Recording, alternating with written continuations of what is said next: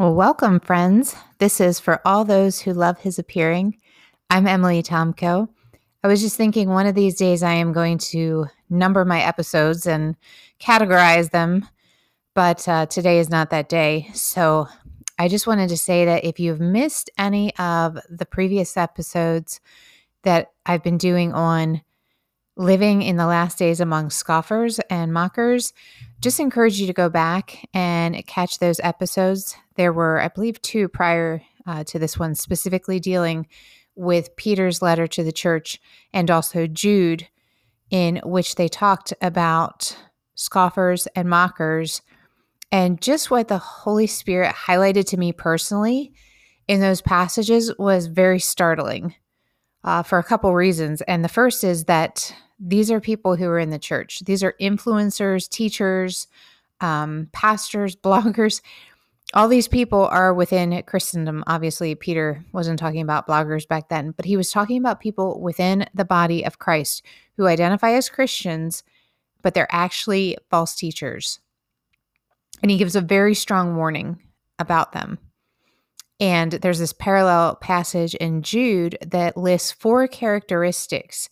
And I just felt like the Holy Spirit really highlighted the one characteristic and gave me a sharp revelation of what that looks like in our culture. So, again, if you didn't catch either of those episodes, I just encourage you to go back and check those out. I'm going to put the links in the show notes. And today, I just want to talk about three people who lived among scoffers, but were not scoffers, and how the Lord rewarded their faith. So, the kingdom of heaven, Christ said, belongs to children. He said, unless we become like children, we are going to miss it. We're going to miss the kingdom of heaven coming to earth. How exciting to realize that simple faith, childlike faith, lights up the heart of our Lord, and that God rewards those who diligently seek him, according to Hebrews 11 6. Elizabeth Barrett Browning rightly stated that God's gifts put man's best dreams to shame. Well, there are scores of scriptural examples of individuals who became heroes through their faith in and devotion to the Lord. They were shining like stars among their mainstream peers, but there are just three that I want to talk about here today. So this is not an exhaustive list. There are just three that came to mind as I was ruminating on these passages. And the first one is Simeon. Despite his advanced age, despite centuries with no fresh word from God through the prophets to his people, and in spite of Roman occupation and oppression, Simeon's anticipation of the Messiah had not waned. Scripture describes him as just and devout. It says that the Holy Spirit was upon him. That's Luke 2:25. Year after year Simeon kept alert. He was watching for the consolation of Israel because the Holy Spirit had revealed to him that he would not die until he had seen the anointed one. Can you even read the story of Simeon taking baby Jesus in his arms and blessing him and prophesying over him to his parents without being moved to tears? Talk about the ultimate reward for this faithful heart. And then there's Anna, and she too was at the temple when Joseph and Mary arrived with Jesus to present him to God. A widow of 84 years, Anna never left the temple. She served God with fasts and prayers day and night. So, from this, we can infer that Anna too was extraordinarily devout. In spite of her vulnerability, both in womanhood and widowhood, Anna was full of the Holy Spirit and bore witness to all those in the temple that the long awaited Messiah had come in the flesh. And finally, the third person who comes to mind is Cornelius. So Cornelius was a Gentile, and therefore he was outside the covenant reserved up until that time only for God's people, the Jews. Cornelius had a dummy, double whammy against him because he not only was a Gentile, but he was a centurion in the Italian regiment of Caesarea. So that was the residence, Caesarea was the residence of the Roman procurator of Judea, and consequently, consequently garrisoned by Roman troops. So Cornelius is really an unlikely candidate for what happens next. But he's described in Acts 10 as a devout man and one who feared God with all his household, who gave alms or charitable gifts generously to the people and prayed to God always. That's verse 2, New King James. Cornelius has a clear vision of an angel visiting him, and this angel calls him by name. Can you imagine an angel just, you know, calling you by name?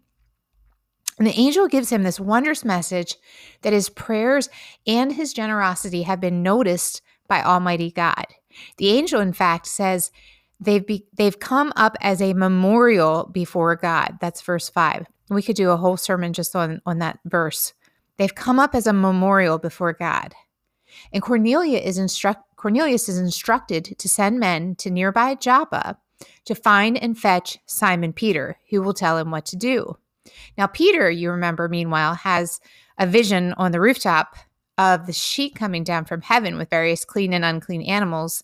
And the message is that he is no longer to call common, that is, the Gentiles, what the Lord has cleansed.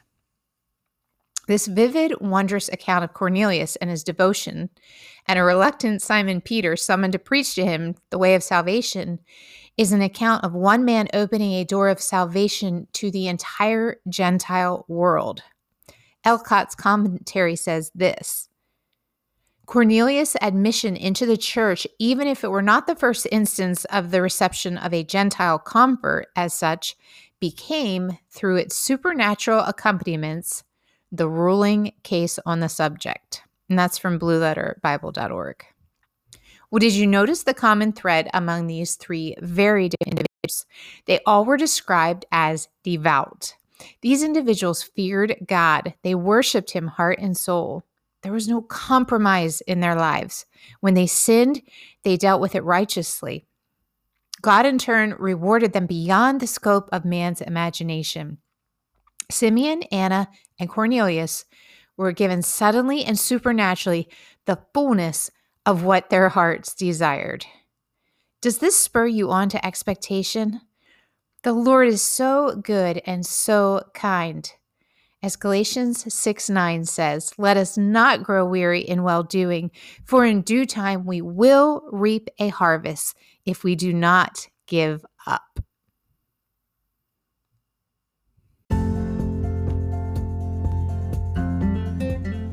Is your life marked by fear? Or by faith. When we catch a glimpse in our spirits of the mightiness of the God that we serve, and when we take his words to heart, doors suddenly open where there seemed only to be walls. The prospect of bad news no longer intimidates us. We eagerly anticipate the days ahead, and the mundane in life becomes an adventure. Leaving the shallows, igniting the faith that overcomes the world, are 40 meditations on teaching and testimony that will encourage your heart and boost your faith to see His kingdom come in your own life like never before.